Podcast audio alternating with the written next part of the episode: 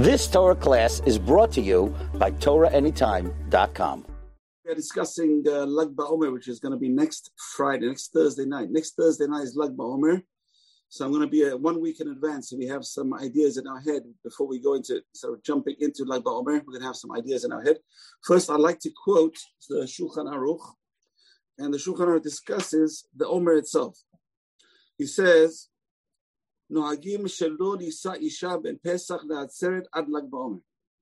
We, uh, the minhag is interesting. It's only a minhag. The minhag is that we do not get married between Pesach and Atzeret. He says between Pesach and Shavuot up to Lag BaOmer. Why? Because the period of the Omer we know is a sad period because the students, the 24,000 students of Rabbi Akiva passed away between Pesach and Shavuot. Okay, so that's what uh, the Shulchan I'm just quoting Shulchan Aruch, Rabbi Yosef Karo. Avali says, "Le'ares ukadesh shapir dami." We are not to get engaged. So only thing is not to get married, but getting engaged is allowed. And uh, and if a person did get married, we don't punish them. He says, the person just went and got married. There's no penalties in Jewish law. It's a valid marriage, even though the minhag is not to get married. So it's hard to find a rabbi who will do the wedding but a person did, and they did the wedding. There is no penalties at all for getting married. It's a mitzvah to get married, mitzvah pruvu. And then he continues. He says, "No agim shelol istaper ad lag The minhag is not to have a haircut until lag ba'omer. It's a little bit reason why I'm a little bit rough around the edges. The minhag is not to get uh, haircuts till lag ba'omer.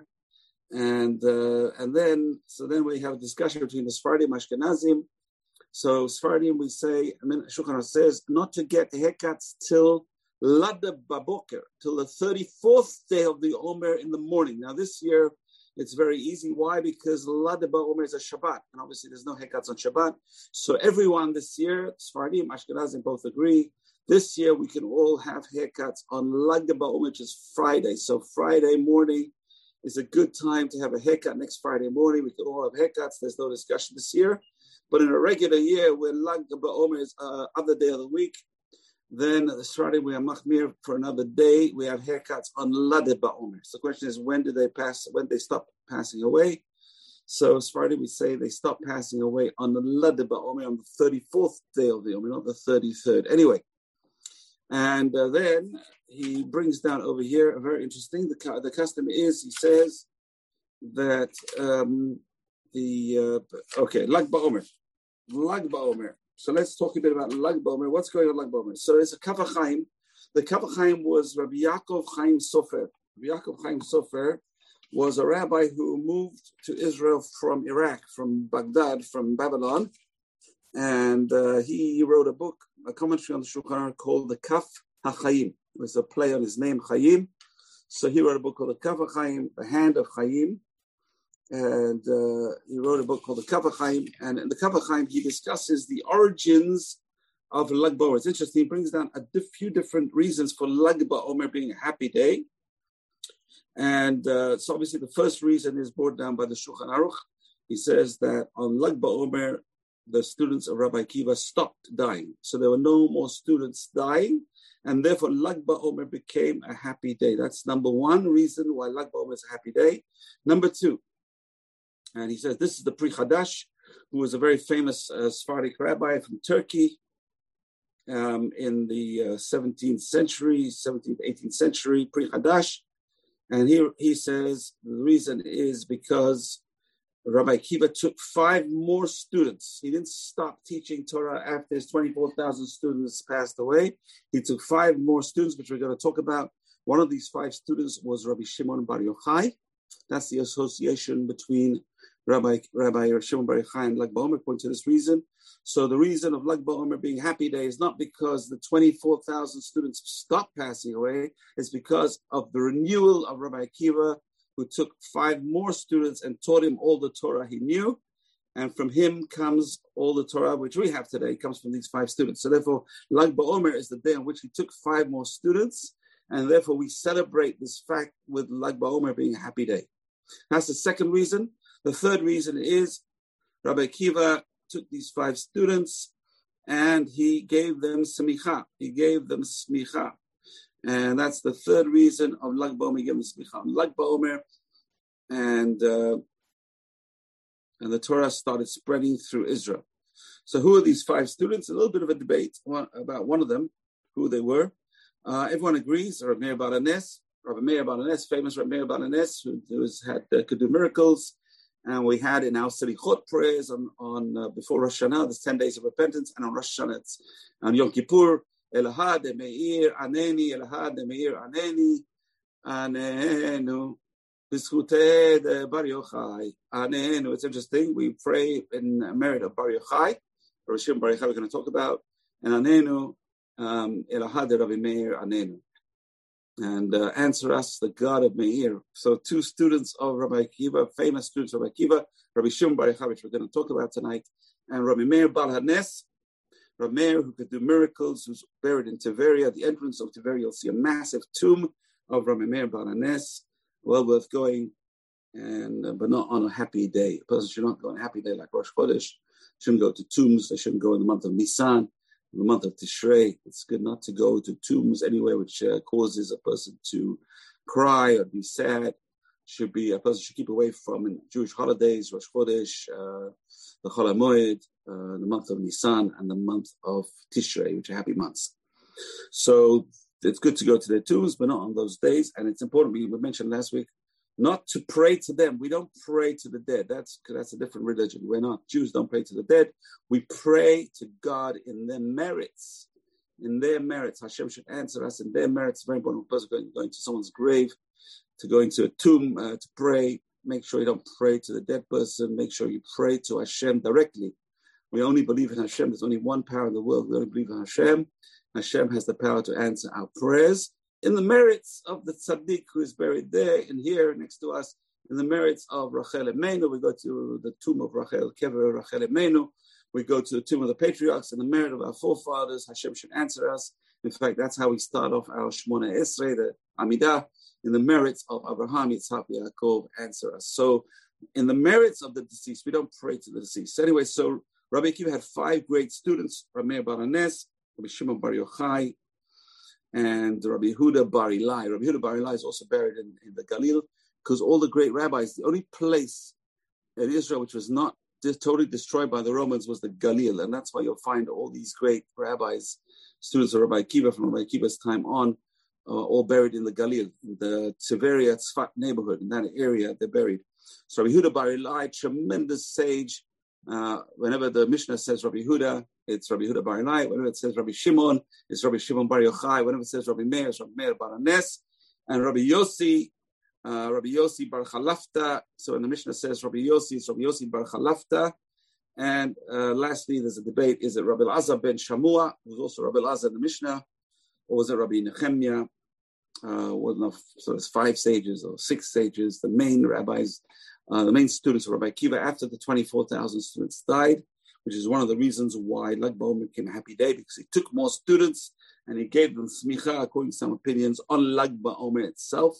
And that's why Lag BaOmer became a happy day. The fourth reason that uh, we celebrate Lag BaOmer is probably the most famous reason, uh, but it's not the most widespread reason. Well, today it is probably, but in those days it was a minority opinion.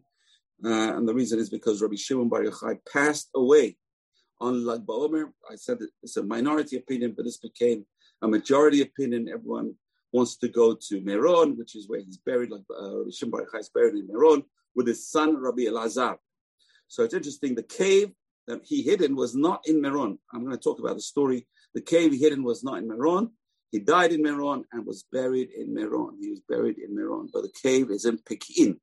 It's in a place called Peki'in, which is very interesting. I'm going to talk about it and it's probably one of the oldest synagogues that you can go to in Israel is the synagogue in Peki'in, which has been in direct use since that time. Since the time, some people say it was the Beit HaMidrash of Rabbi Yeshua ben Hanania, who was one of the teachers of Rabbi Kiva.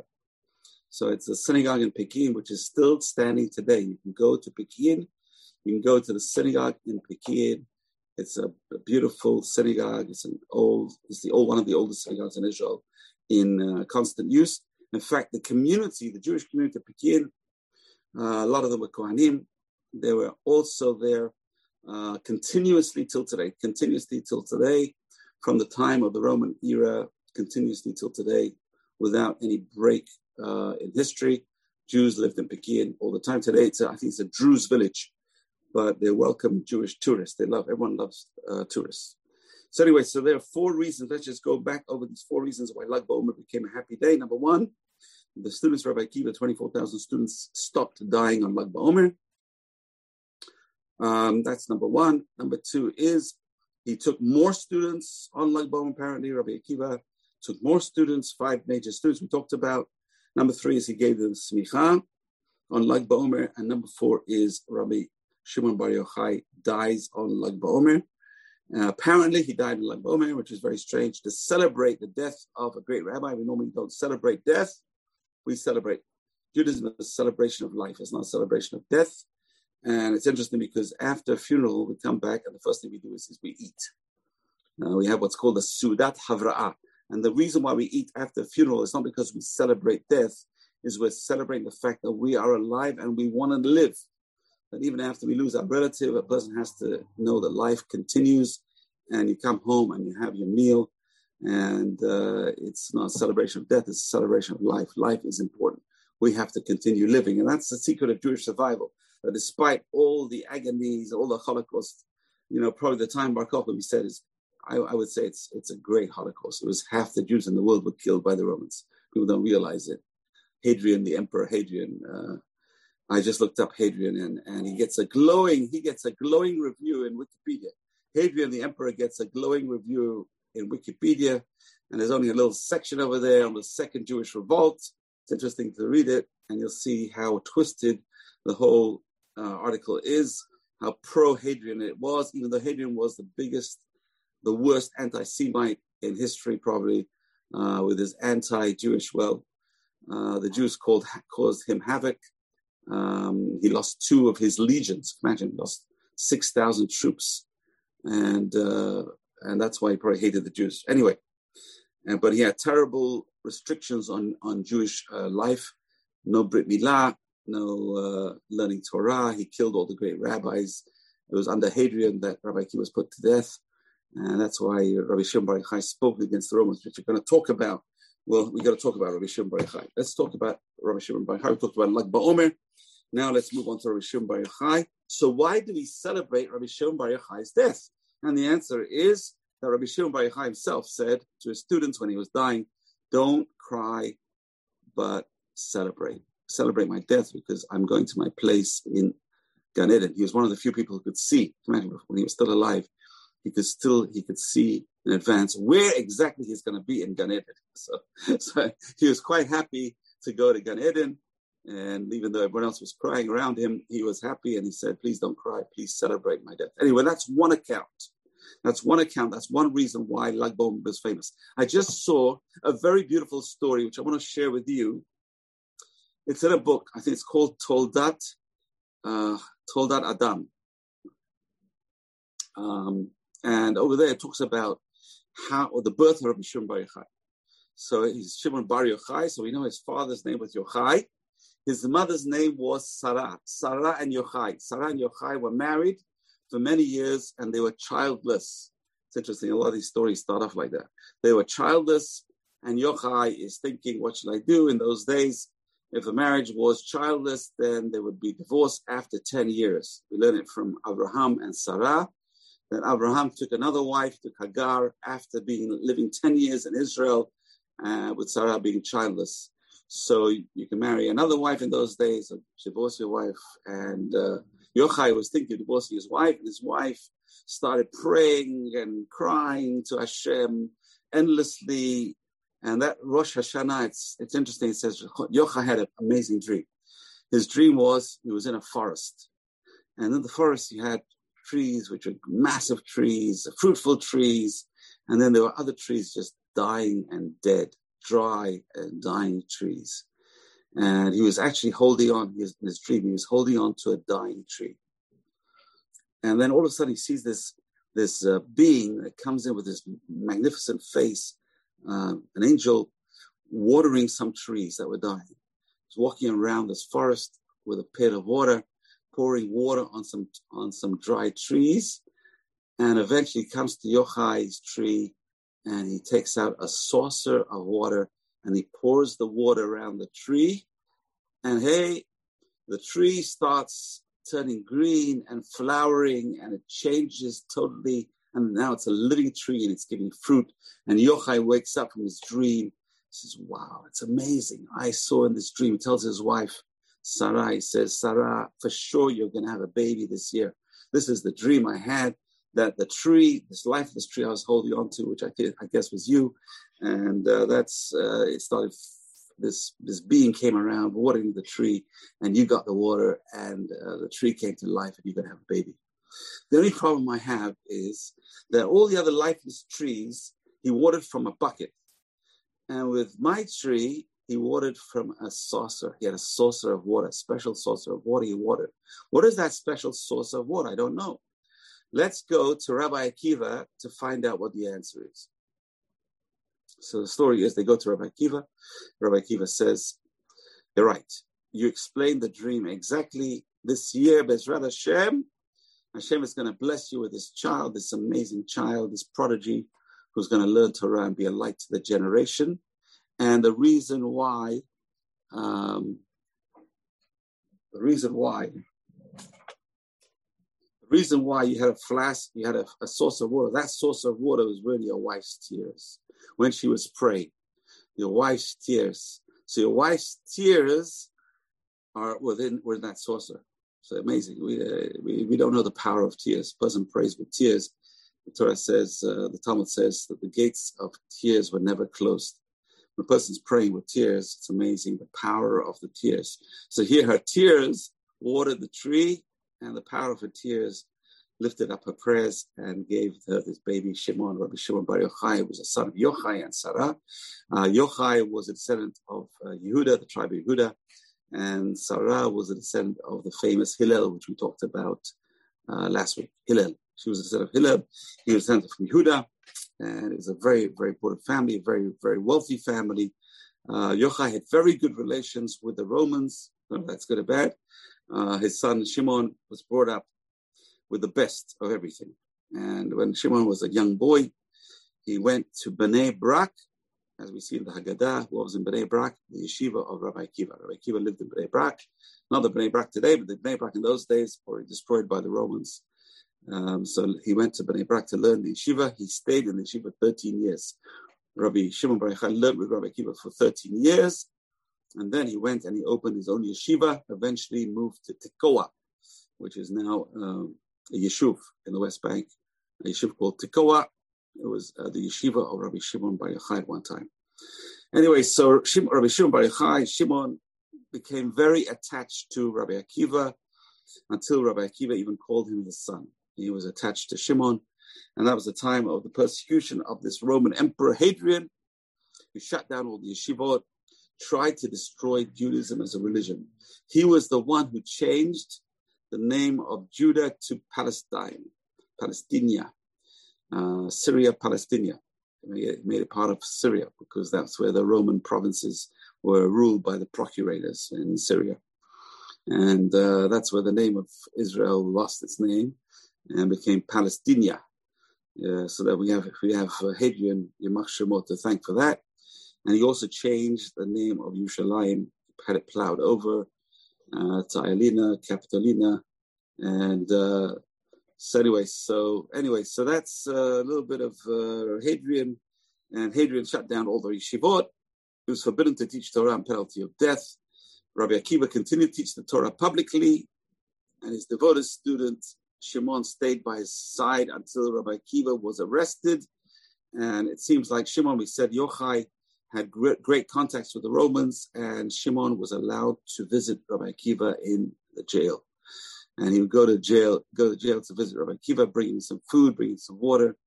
And the story is that one day, the uh, the guardian of the of the jail saw how much water they're bringing Rabbi Akiva, and he spilt half of it on the floor. And he said, "Here, that's enough water for your master." And they took the water to Rabbi Akiva with the bread. And Rabbi Akiva used the water to wash his hands for bread instead of drinking. And they said, Why? Kiva, why are you doing that? I want to show everyone how important this rabbinical law of washing hands before eating bread is. Uh, so it's a very interesting. Even when he was in jail, Rabbi Kiva was meticulous in all the, the, the small commandments and the big commandments, everything. And uh, and Shimon tried to learn Torah the, from Rabbi Kiva in jail. So only death finally separated them. And obviously, Shimon witnessed Akiva's death. It was a terrible death on Yom Kippur. I'm not going to go into details. It's very, very terrible. He had a skin skin peeled off him while he was alive with iron combs. And uh, at the end, uh, Rabbi Akiva said, Shema Israel. And that's what we do before we pass away, Bezrat Hashem. Uh, we practice every day. Shema Yisrael Hashem Hashem Echad. God is one, and when he said Echad, he died. So when they asked him, says Akiva, how can you, Rabbi he says, how could you have this uh, peace of mind, this state of mind? You're, you're being tortured and you're saying Shema. And he said, all my life, all my life, I waited for this to uh, this moment of uh, accepting God's uh, presence on the day of my death. So it's it's an important idea. This idea of practicing Shema and uh, accepting upon oneself the yoke of heaven to practice till the day of one's death. Anyway, Shimon obviously saw this, and because of that, he hated he hated the, the Romans. He hated the I was going to say Germans. A Freudian slip. He hated the Romans, and uh, the, the the few rabbis had a meeting after that to discuss what the attitude towards the Roman government would be. Rabbi Huda, Rabbi Yossi, and Rabbi Shimon Bar Yochai got together. They were discussing.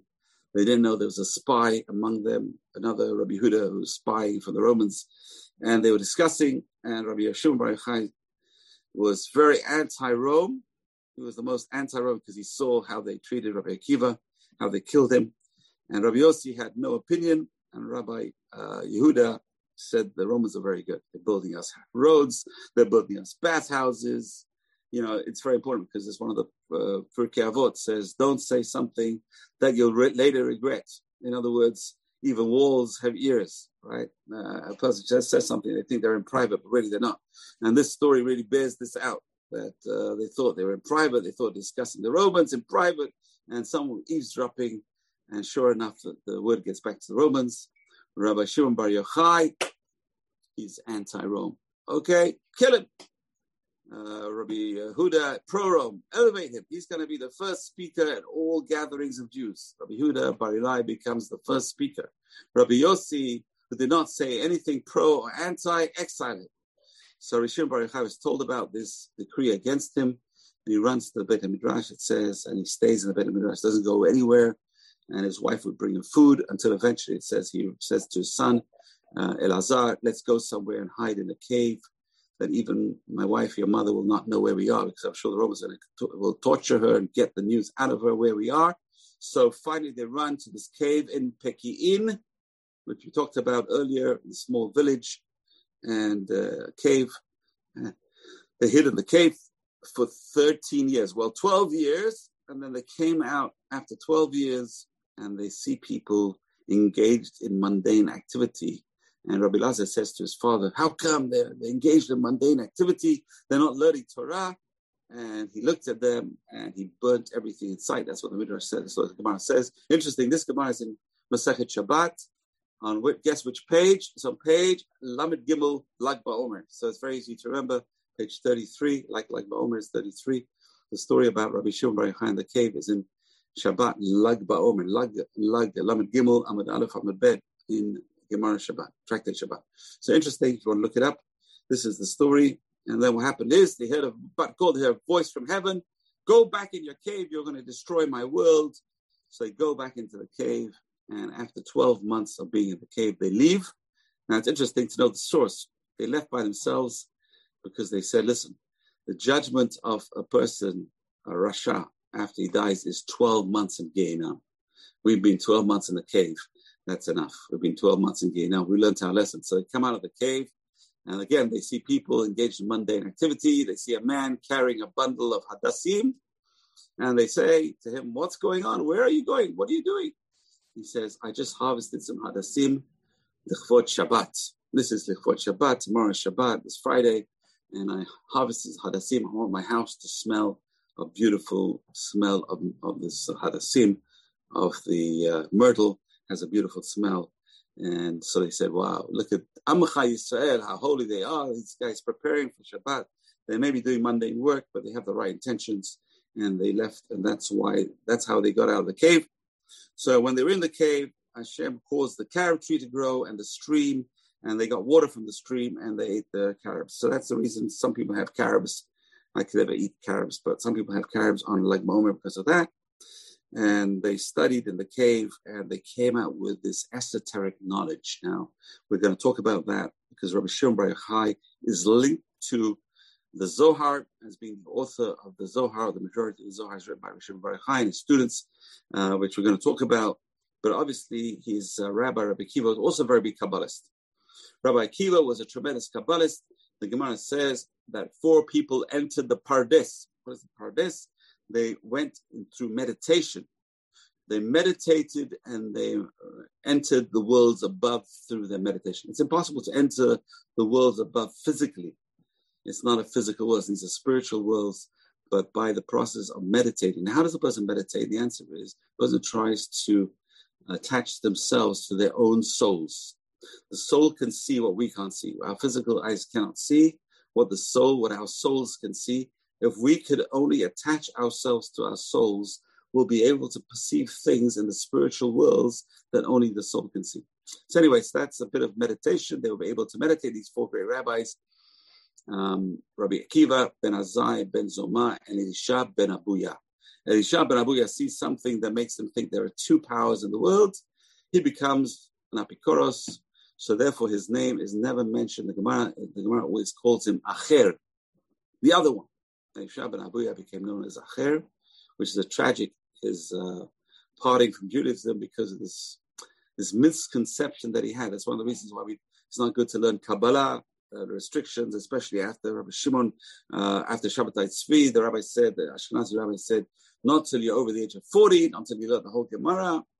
Because Friday we never had these restrictions, but Ashkenaz made these restrictions because of, but it's good because we see what happened to Elisha ben Abuya. He got mixed up Ben Zoma, it says, went crazy.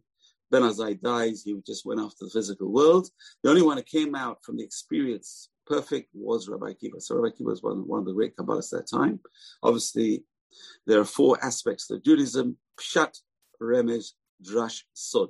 The Pshat, which is a simple meaning, the Remez, which are the hints in the Torah, and the Drash, which is when a rabbi gives a drasha, that's Drash, learning things out from verses, and Sod, which are the secrets of the Torah. That's the secrets which we're talking about. Um, but it's interesting, Rabbi Shimon Bar Yochai was not just known to be a, a, master of the secrets of the Torah, he was known to be the master of the Mishnah. Rabbi Shimon Bar Yochai, interestingly, was one of the most lenient opinions in the Mishnah.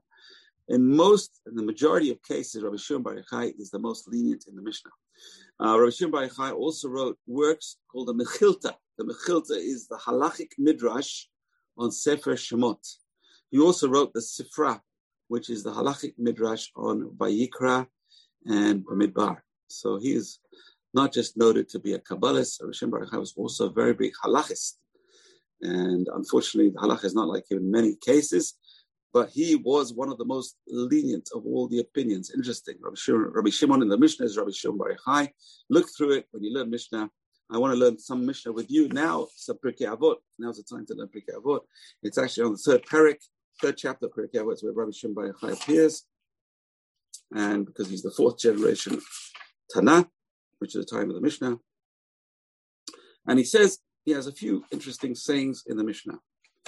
So this is chapter three of Pirkei Avot, chapter three, Mishnah three. Again, it's thirty-three. Lag BaOmer. It's interesting. Rabbi Shimon Omer.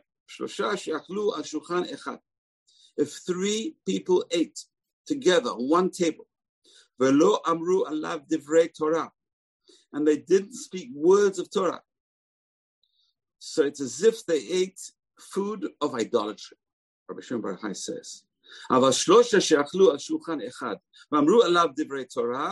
If three people ate on the same table and they said divrei Torah at the table, it's as if they ate the food of Hashem. Shemaz, it says in Prophet Yecheskel, chapter 41, Hashem. They said to me, This is the table which is before God. And this is this is the verse which started, we say, before Birkat Hamazon, Hashem, And this is probably the reason why we say this is because to make Divrei Torah on the table. We say Divrei Torah during our meal. Uh, my friend in Yeshiva would actually say this Mishnah, this whole Mishnah, at every meal. This way he was saying Divrei Torah at the meal, a very appropriate Divrei Torah. A lot of other people just say the halacha, Ma'im Acharonim Choba. Ma'im Acharonim is obligatory, which is a, is a halacha in Shulchan Aruch. And this way they, they say Divrei Torah at the Shulchan, at the table. So it's very important because It elevates the food. A person who says Divrei Torah when they eat, it elevates the food. A person should try and say a line of Divrei Torah, learn something at the table. The Ben Ish Chai was very big on this. He actually made a whole routine, two, three pages of Divrei Torah. You can find it in his books. Two, three pages of Divrei Torah to be said at the table. Uh, another uh, another famous saying of Rabbi Shimon Bar Yochai in Pirkei Avot is um, it's also in chapter. It's actually in chapter two. Rabbi Shimon Omer, Zahir Shema. Be very careful to say the Shema and Tefillah and Shemona Esrei with Kavanah. It's very important. It's a very powerful prayer. To read it at the right time, to pray at the right time, and to say it with Kavanah. Say them with Kavanah. When you pray, don't pray like it's a yoke on your neck, which you're trying to get rid of. First, you should pray with uh, meaning and pray to God for mercy. Ella rachamim pleading and praying for mercy before Hashem.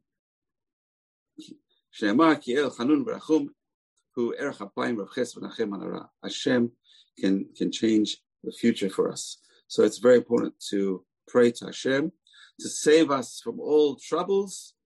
And even a person sins, uh, Hashem should have erech slow to mercy, will not punish us, and still treat us with chesed, with kindness, and forgive us for our sins. So that's the purpose of prayer. Shimon says, be very careful with prayer. And Rabbi Shimon is also famous for another saying that um, a person who is a Baal Teshuvah is greater than a Tzaddik Gamur. Shalom, shalom, la rachok ve'la amar Hashem. Peace, peace to those who are far away and those who are close by, says Hashem. Who do you greet first when you go to a wedding and you see guests coming in? Who do you greet first? You greet first the, the people who came from very short way away, which you see every day, or do you greet first the people who came from miles away, who came specially for the wedding? And the answer is you greet the people who came from miles away. So the Rabbi Shimon Bar says we learn from there that Hashem greets those who came from far away, those who are far away from Hashem, those who were sitting before and far away from Hashem, and they did teshuvah. Now they're coming close to Hashem. Hashem loves them more, and that's the level of Baal Teshuvah. Baal Teshuvah is greater than a tzaddik gamur. The other thing Rabbi Shimon says, another famous saying of Rabbi Shimon is that uh, the there's different crowns. There's the crown of Torah.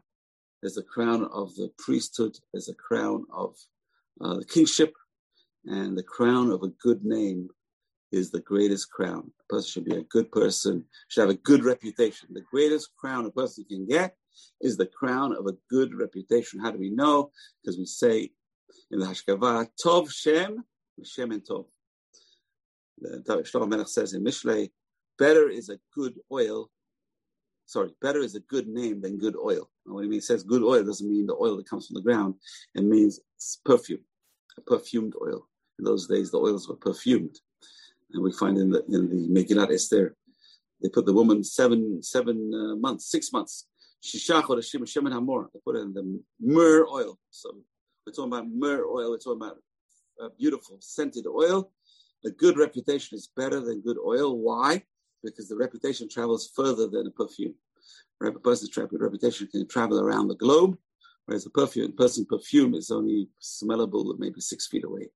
So that's a good name. That's Rabbi Shem Baruch based on Mishle, on Shlomo Melech, a good a reputation is the most important crown. We should all try to have good reputations. That's a uh, crown. That's our crown. So anyway, so Hadrian, this this emperor, uh, dies in tremendous pain. We don't know what kind of sickness he had, but we do know he tried to commit suicide many times to get out of the pain.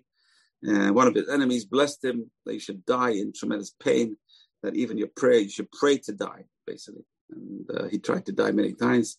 Maybe that was his uh, punishment from Hashem for all the troubles he caused us and the torture of the great sages at that time, Rabbi Akiva, Rabbi Gamliel, uh, all the great rabbis, Rabbi Shmuel, Kohen Gadol, were all tortured by his the tyrants, the Romans at that time. Um, it says 600,000 Jews were killed in Israel under Bar Kokhba revolt. At least 600,000 Jews were killed.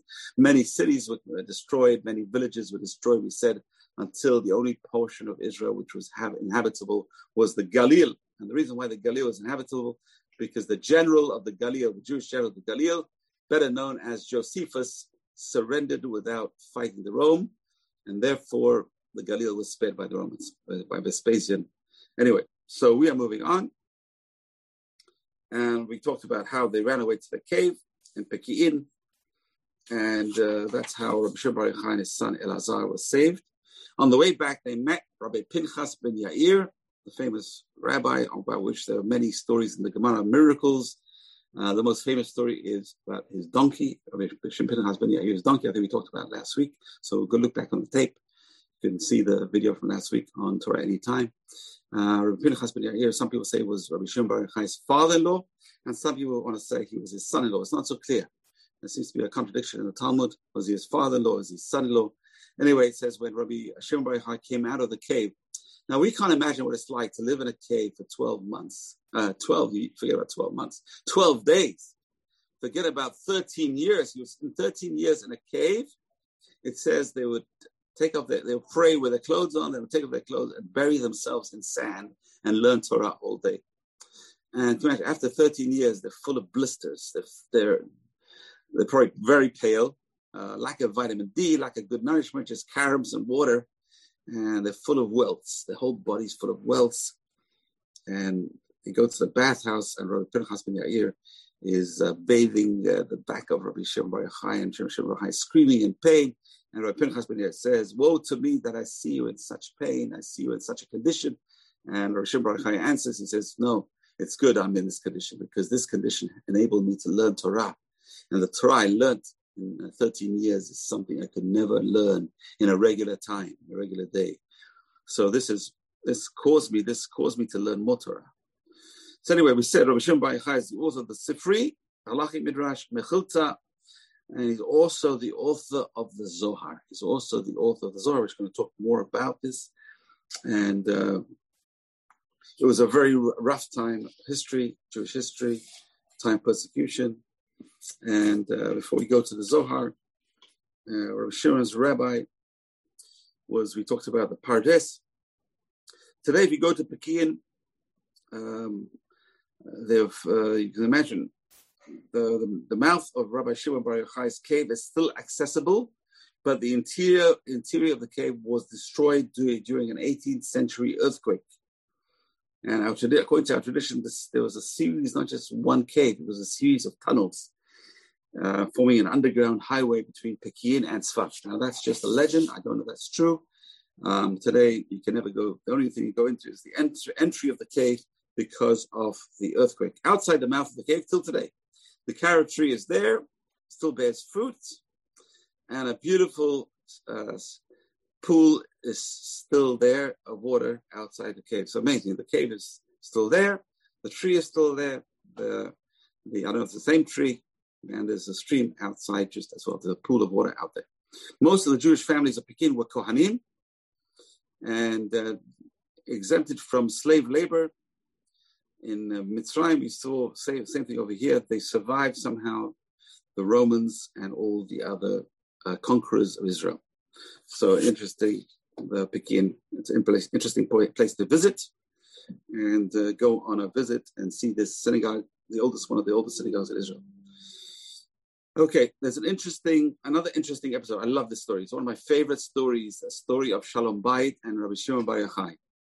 A couple comes to Rabbi Shimon Bar Yochai from the town of Sidon, which today is in Lebanon, but in those days was part of Judea. And they've been married for over 10 years. And again, we talked about that earlier. And they're not being blessed with children. They asked Rabbi Shimon Bar Yochai to grant them a divorce because they never had children. So Shimon Bar Yochai says something very strange. He says, he said to them, just like you made a party when you got married, make a party, your last party before you get divorced. So, okay, the rabbi says, make a party. They make a, they made a big party uh, for everyone. Everyone they invited the wedding. They invited now prior to the divorce, which is going to come through. Rishon Baruch is going to do divorce. The next day, they made a big party, and this man he gets drunk in the party, and he tells his wife, "Please," he says, "I love you so much. You're welcome. Take anything you want from my house. The most desirable objects in my house you can take and go to your father's house when I divorce you." So he's drunk, he goes to sleep. The next morning he wakes up, looks around him, said, This is not my house, where am I? Sees his wife, he asks his wife, says, Tell me, dear, where am I? She said, Well, you told me, take the most desirable object in my house and take it to your father's house.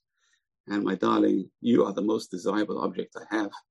And I took you to my father's house. That's where we are. We're in my father's house. You're the most desirable object. so when he heard this, he couldn't divorce her. He went back to Rabbi Shimon Bar Yochai. They both go back. Rabbi Shimon Bar Yochai, this is the story. My wife took me. I'm the most desirable object she has. I cannot divorce her. Rabbi Shimon Bar Yochai says, you know what? I'm gonna I'm gonna give you a bracha. Next year you're gonna have a child, and because you love each other so much, and pray for a child, and I'm gonna give you a blessing. And Bezrat Hashem next year you're gonna have a child. And that was the end of the story. So it's a beautiful story of Shalom Bayit. He said, You have such an honest and loving wife, you will be surely be blessed with children. And that's what happened. They had children. So many miracles occurred when Rabbi Shimon Bar Yochai and his son were in the cave. The legend is Eliyahu Navi comes to teach them Torah. They learn all the secrets. And that's what got written down eventually in the Zohar. The Zohar means light. Okay, so Zohar light, bright light.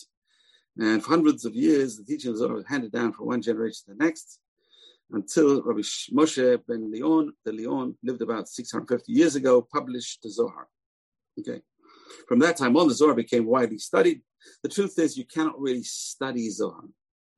You could read Zohar, and that's why every other book of the Torah, if you don't understand it, you're not Yotze learning Torah. If you just read the Zohar you're not even understanding it, you're Yotze learning Torah. Why? because even if you do understand it, you don't really understand it. Zohar is impossible to understand. Kabbalah is something which is beyond our human minds. Um, and uh, so I just heard today one big Kabbalah said it will take 900 years to learn the books of the Arizal. 900 years. And then, you know, a couple of years later, he said, no, it takes 700 years. Okay. So 700 years, you have 700 years, but Rashi, we should all have 700 years to learn Torah. Uh, but these are esoteric topics that it's very hard for the brain to even comprehend. It's like H.G. Uh, Wells in uh, in the Time Machine, right? How do you describe the future to someone who's never lived the future? How how do you describe uh, worlds above if you if you never dis, uh, you never experienced a spiritual world? These are things that we never experienced. So we're trying to learn about spiritual concepts without even being able to grasp them. We're physical beings. We have no real grasp on the spiritual concepts behind Kabbalah. Anyway, so the Zohar is full of information, but it's very hard to understand it until the time of the Arizal. The Arizal expounded on the Zohar. All his knowledge is based on Zohar, is based on Rabbi Shimon Bar Yochai. He explained the Zohar. Without him, it's very hard to understand the Zohar. But even with him, it's hard to understand him. the Okay.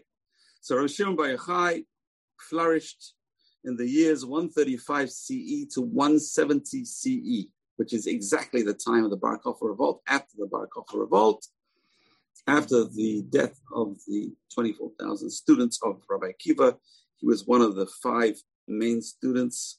His father, Yochai, was a pacifist who was well liked by the Romans, and he was a bitter opponent of the revolt against Rome, led by Bar Kokhba, and Rav Shimon Bar Yochai was very loyal to Rabbi Akiva. However, he had his disagreements with Akiva. Anyway, so Rav Shimon Bar Yochai was a genius. He was a genius, and uh, he learned uh, Kabbalah, but he, he, knew the whole Torah. He was uh, he was mentioned the Mishnah, the Braitot, everything, all the Gemara, Rabbi Shimon, Rabbi Shimon, Rabbi Shimon, and uh, Rabbi Shimon was uh, so sure of his greatness. This is very interesting. Rabbi Shimon is very much against pride. But he says that if there are if there are a hundred people going to Gan Eden, me and my son Elazar are going to be part of them. If there's only two going to Gan Eden from the generation, me and my son Elazar are them. We are the ones. So very interesting. This is a Gemara in Sukkah 45b. And he's also credited with saying, with his son and Yotam, king of Judah, with their merits, he'd be able to free the whole world from judgment. But there's other opinions that say, he says, Abraham and the prophet Ahya of Shiloni, instead of his son and Yotam, he'll be able to free the whole world with uh, from judgment. Uh, in his time, it says there was never a rainbow seen. So rainbow reminds God of his covenant uh, to Noah. He will not destroy the world. And when the rainbow is seen, it's not really a good omen Jewish uh, concept. And in the time of Rabbi Shimon Bar Yochai, a rainbow was never seen. His merits were enough to defend the whole world. Anyway, Rabbi Shimon Bar Yochai, great man, great scholar. The most important thing in Rabbi Shimon Bar Yochai's life was the study of Torah. And in fact, he had a big discussion with Rabbi Ishmael. Rabbi Ishmael was, was uh, uh, Haruta of Rabbi Akiva. So Rabbi Ishmael was a generation above him. And he had a big discussion with Rabbi Ishmael. Rabbi Ishmael says, we learn from the Shema. You'll gather in your grain, the Shema says. You'll gather in your grain that a Jew has to work. He works, he gathers in his grain, he works, and then he studies Torah. He works and studies Torah. Rabbi Shimon Bar Yochai, it's a great exception to that. He says, if a person works, they go and they plant and they harvest and they gather their grain, when is there going to be time in the day to learn Torah? So he argued and he said, no, a person should just learn Torah all day long. And that was his opinion, uh, that Torah is the most important thing. And uh, we see that he survived 13 years of miracle, 13 years in the cave, studying Torah. That was his opinion. So the Gemara says, many did like Rabbi Shimon Bar Yochai, but it didn't work. They couldn't just study Torah without learning, without uh, doing a trade. They had no way to, to sustain themselves. Many did like Rabbi Shmuel, Altabi Adam, and it helped. So that's the bottom line. The bottom line is the opinion we follow is not Rabbi Bar Yochai, it's the opinion of Rabbi Ishmael. Go to work, and in your time that you have time off, when you come home, learn Torah. So Shulchan says something very hard to do. He says, learn Torah nine hours of the day and work three hours of the day. So this is Halacha and Shulchan Aruch. If you can find a job like that, please tell me. That's one of the reasons why I became a rabbi. If you, if you can learn, find a job, you can work three hours a day and learn nine hours a day. Halavai, you could do that. Uh, the, the great sages of Babylon would tell their tell their students, go home and come back when you finished the uh, harvest season. Come back. So go plant, uh, prune, harvest, and when you finish the harvest season, come back and learn. That's the time to learn Torah when you finish the harvest. So when you save that money, come and learn Torah.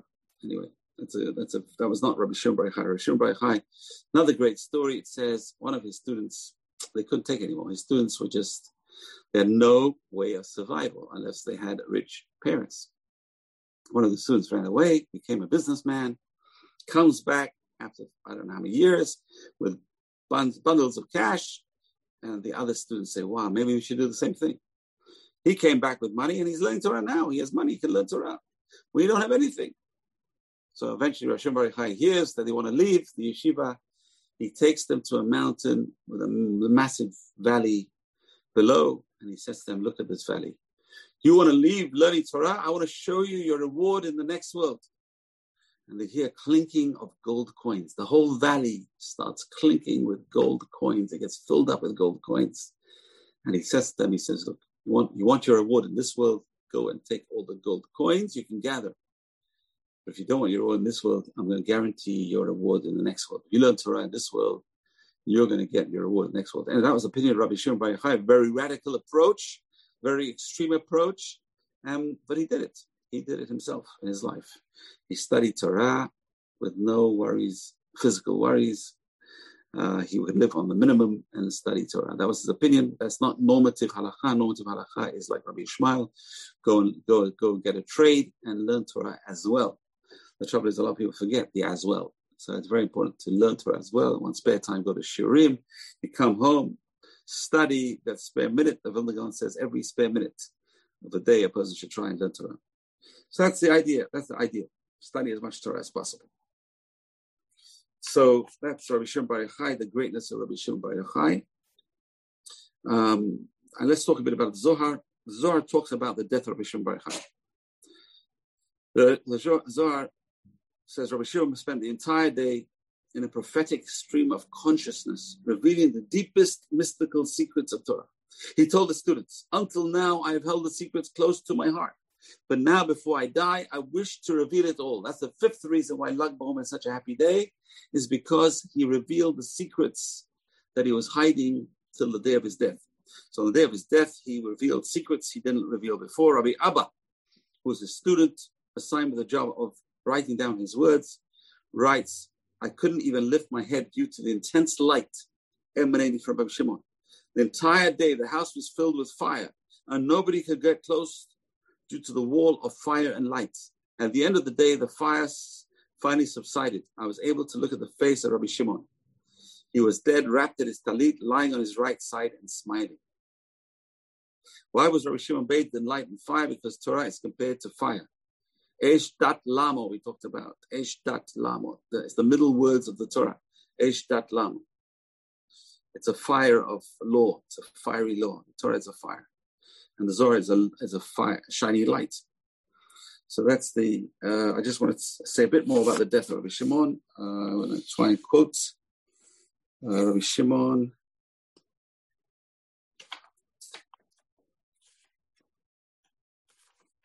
Uh, okay.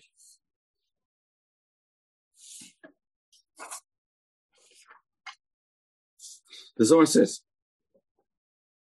in the 600th year of the 6,000, the gates of wisdom on high and the well springs of lower wisdom will be opened. This is fascinating prediction by the Zohar, which matches around the year 1800. That's where the springs of lower wisdom definitely open. That's where industrial revolution started around the 1800s. So this is the 600th of the year 6000, eh, which is the 5600, approximately 5600. The, the, the, it says the world springs of knowledge on high and the world springs of knowledge below will open. That approximates to the learning of the Arizals, the, the study of the Arizals' wisdom spread through the world, both through the Vilna and through Hasidim and through Sfardim. And uh, so that's the gates of wisdom on high will open, and the world springs of low wisdom, which is the industrial revolution, will also open. This will prepare the world to enter the seventh thousand, just like a person prepares himself towards sunset on Friday for Shabbat. That's what the Zohar says. The Zohar says the redemption of Israel will come through the mystic force of the letter Vav. Vav is six, which referring to the sixth millennium. We are now in the sixth millennium. We've been in the sixth millennium for the last 781 years. We're getting closer and closer to the year 7000. This is what Rabbi Shimon is saying in the Let's just read a bit more in the Zohar. Happy are those who will be left alive at the end of the sixth millennium. That's we're close. We're very close. We're we're happy are those who will be left alive at the end of the sixth millennium to enter the Shabbat, which is the seventh millennium. For that is the day set apart for the Holy One on which to effect the reunion of the new souls with the old souls in the world. That's what the Zohar says. There's a Kabbalistic tradition, it's also in the Gemara, that each of the seven days of creation in Genesis chapter 1 corresponds to seven millennia of the existence of the natural creation. So every thousand of our years is a, a day of creation. And uh, just like the creation ends with the seventh day, so too our world will end with the seventh millennium, the Messianic age. That's going to be the Messianic age. There's the, the seventh millennia, a Shabbat day of rest. And this is brought down by many scholars, uh, the Ramban, Abarbanel, Ibn Ezra, Rabbi Bechaya, the Vilna Gaon, all the great Hasidic Rebbe's, the Ramchal, Aryeh Kaplan, all these, this, this, this concept covers everyone. Ramban Nachmanides is also a very big Kabbalah, says in Sha'ar HaGemul, which is a very interesting work, which talks about the reward of a person after this world. He writes, in the sixth millennium, we'll see the advent of Mashiach, and the seventh millennium will be the Shabbat of the world to come, wherein the righteous will be resurrected and rejoice. And he says, this is what the Torah says, and God blessed the seventh day, which we say in the Kiddush every Friday, and sanctified it. He's referring to the world to come, which begins in the seventh millennia. So it's, going to be a time of great eternal delight for those who merit the resurrection, So and just like one prepares during the six days for Shabbat, so too one should prepare during the 6,000 years for the 7,000 years. So, so we're very close to it. We're a couple of hundred years away from it, but Hashem, we will all see this uh, Messianic era, Bezrat Hashem, uh, speedily in our days, and uh, all our troubles will be over, Bezrat Hashem. And uh, we will uh, learn the Torah of Rabbi Shimon Bar Yochai. And Bezrat Hashem, will, we will enjoy a beautiful Shabbat. Everyone have a Shabbat Shalom. You've just experienced another Torah class brought to you by TorahAnytime.com.